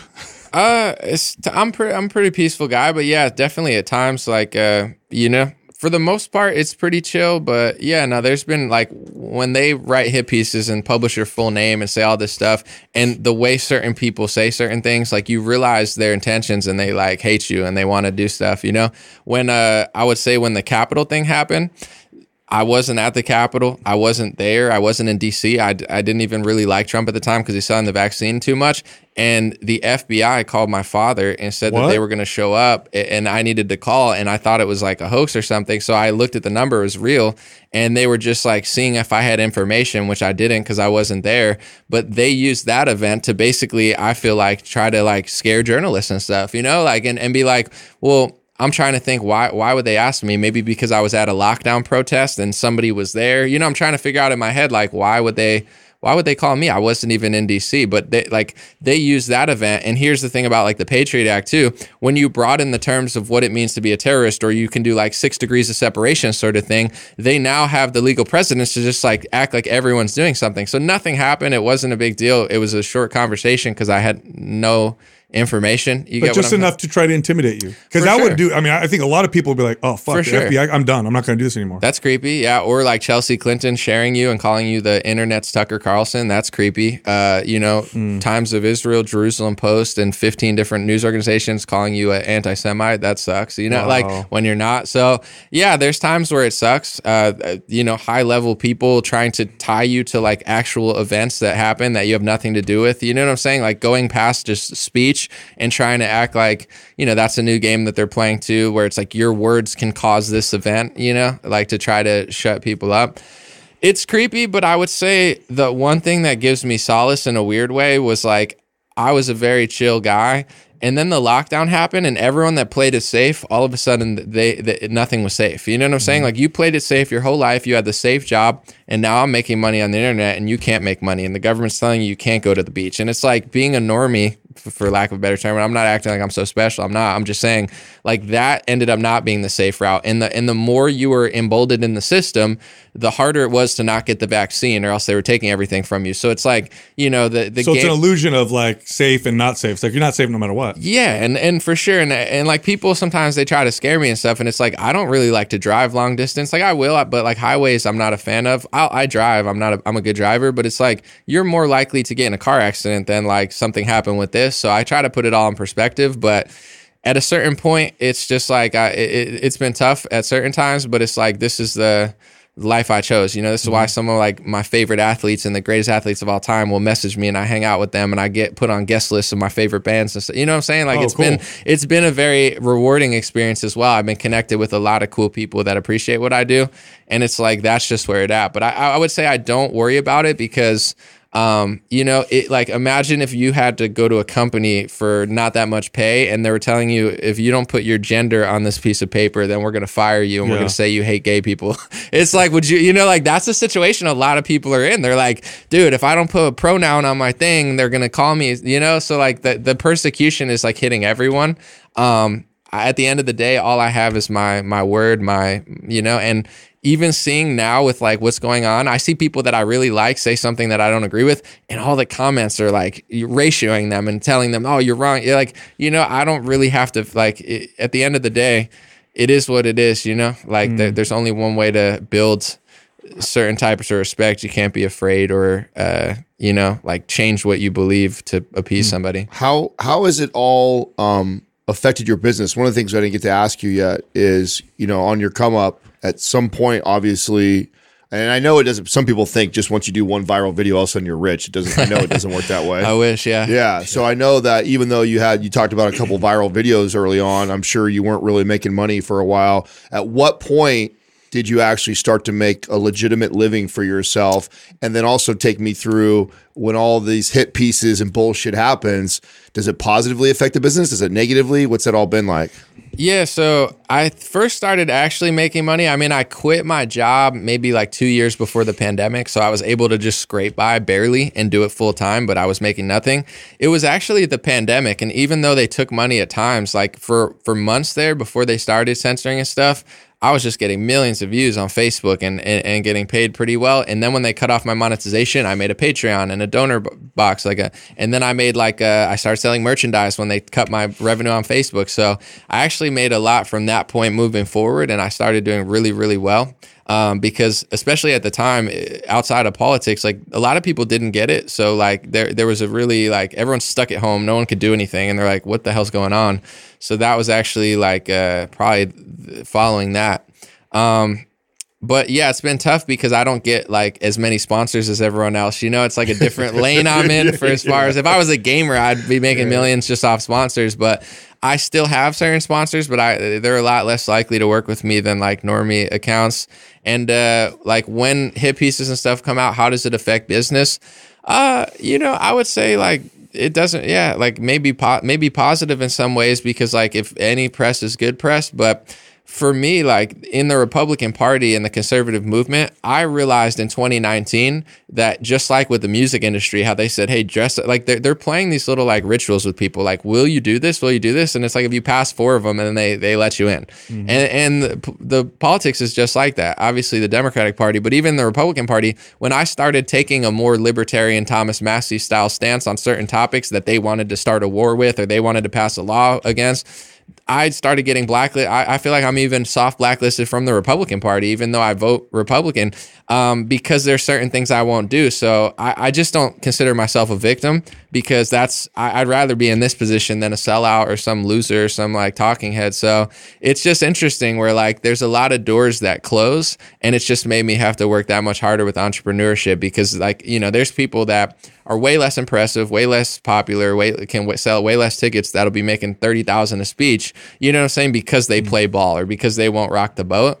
Um, but that's, you know, there's also people Gotta making a hundred million dollars selling like plastic like brooms. It's just like I don't, I don't, I, you know, it's like, and there's nothing wrong with that. I'm just saying, I, am not a big, uh, I'm not a big like victim. I don't, I don't feel like oh I got shadow. It's like all right, well I got to make a new yeah. business then. Yeah. What kind of companies do sponsor you? Who is willing? Who is willing to get in bed with a guy who wants you aside? Uh, I would say American Hartford Gold. Uh, they've been cool. It's just like gold and silver okay. so far. Who knows? So they'll probably hate me in a few months, but yeah, that's and I'm not even getting paid for that. Smith but I do. Wesson? Yeah, yeah no, maybe I'll probably get banned just for selling that ad, right? Don't they ban like gun ads now and stupid shit? But uh, yeah, them I would say like this mushroom company that I haven't even promoted yet because I haven't figured out a good one. But I made my own merch on like it's a dreamrare.com, D R E A M R a R E, Dream Rare. That's also my Instagram.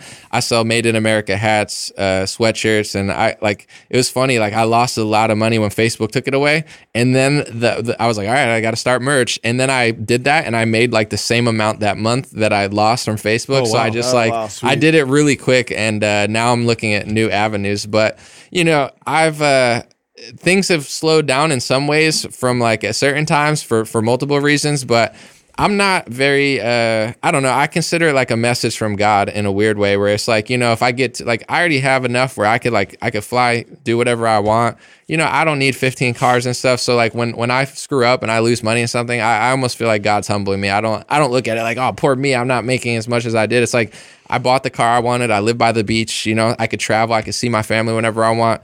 What else really do I need? When I fuck up, it's more, I feel like it's God, like, yo, get back to work, do some push ups. You know what I'm saying? Get back on the computer. And I'm like, okay, okay, oh, my bad, my bad. I just, I got a little excited for a while. I got, I got money. Along that note, I, I re, you know, I don't, you didn't talk a lot about your faith at first, and then you started talking a lot about your faith. Was there yeah. a, was there like a transformation? Did you, uh, or was it always that way? And you just said, you know, I'm going to talk about this now.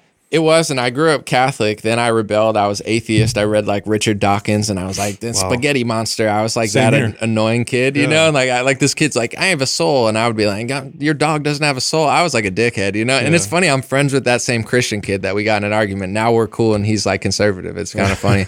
but then it was like I became spiritual, right? Because I was like, oh, and I still like this book, uh, Tao Te Ching by Lao Tzu. It's mm. like a classic Taoist book, and that that first changed my life before like being a Christian, where like coming back to Christianity, it was more like it, it, it was like, yo, stop playing the victim and like all these kind of things, like live in the present moment. And I really did what it said, not from a religion standpoint, but from like a mindset, spiritual standpoint of like, understanding that like the yin and yang and like my whole life changed at that point because I just stopped. I used to be like, oh, I'm broke and they, that guy had rich dad and blah blah. You know, he got the record deal and like I was just like kind of a, a, a soft. I almost said a bitch, but like you know what I'm saying. Like yeah. I was I was playing the victim too much, and it's like, well, I got to work that much harder. And when I did, everything happened.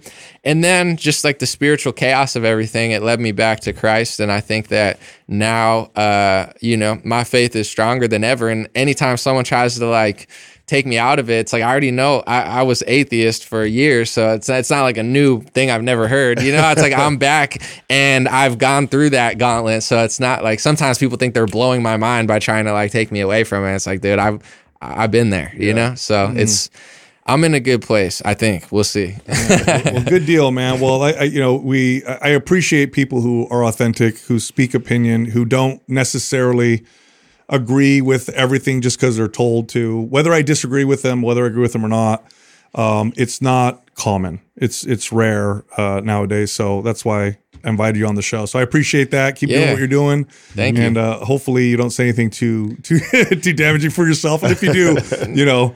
You got strong We got your faith. back. You you can always yeah. come back on the show. You got a lot of purpose. So. It's Plead never the case. wrong things I say that get me in trouble. It's always the right things I say. You know, so it's, it's That's a like, quote right there. Real. Yeah. And thank you guys. I appreciate it. Like anybody listening, I think like self awareness, self accountability is important. So you know, just like working on yourself, it's like that's more of a political solution than like freaking out and yelling at people on we Instagram. make that we make that Yep. point all the time. It's like Clean if your you, own room. If you are mm. healthy, if you take care of yourself, growth-minded. If you're growth minded, if you're fit, you're just less likely to be manipulated. You're more going to be more innovative, more productive, more positive. It's just going to affect all your decisions in, in a better way. So that's the argument we always make. Clean and your, we 100% clean your room, Bucko. Yeah. Clean your room. Is Peterson? How'd you get in here? hey, I, is, there, is there dirt on the floor? Clean, clean that, Bucko. All right, dude. Jeez, calm Good, down. good stuff, man. Thanks for coming on, bro. Yeah, thank you. Appreciate it. Thank you for listening to Mind Pump. If your goal is to build and shape your body, dramatically improve your health and energy, and maximize your overall performance, check out our discounted RGB Super Bundle at mindpumpmedia.com. The RGB Super Bundle includes MAPS Anabolic, MAPS Performance, and MAPS Aesthetic. Nine months of phased expert exercise programming designed by Sal, Adam, and Justin to systematically transform the way your body looks, feels, and performs. With detailed workout blueprints and over 200 videos, the RGB Super Bundle is like having Sal, Adam, and Justin as your own personal trainers, but at a fraction of the price. The RGB Super Bundle has a full 30 day money back guarantee, and you can get it now plus other valuable free resources at mindpumpmedia.com. If you enjoy this show, please share the love by leaving us a five star rating and review on iTunes and by introducing Mind Pump to your friends and family. We thank you for your support, and until next time, this is Mind Pump.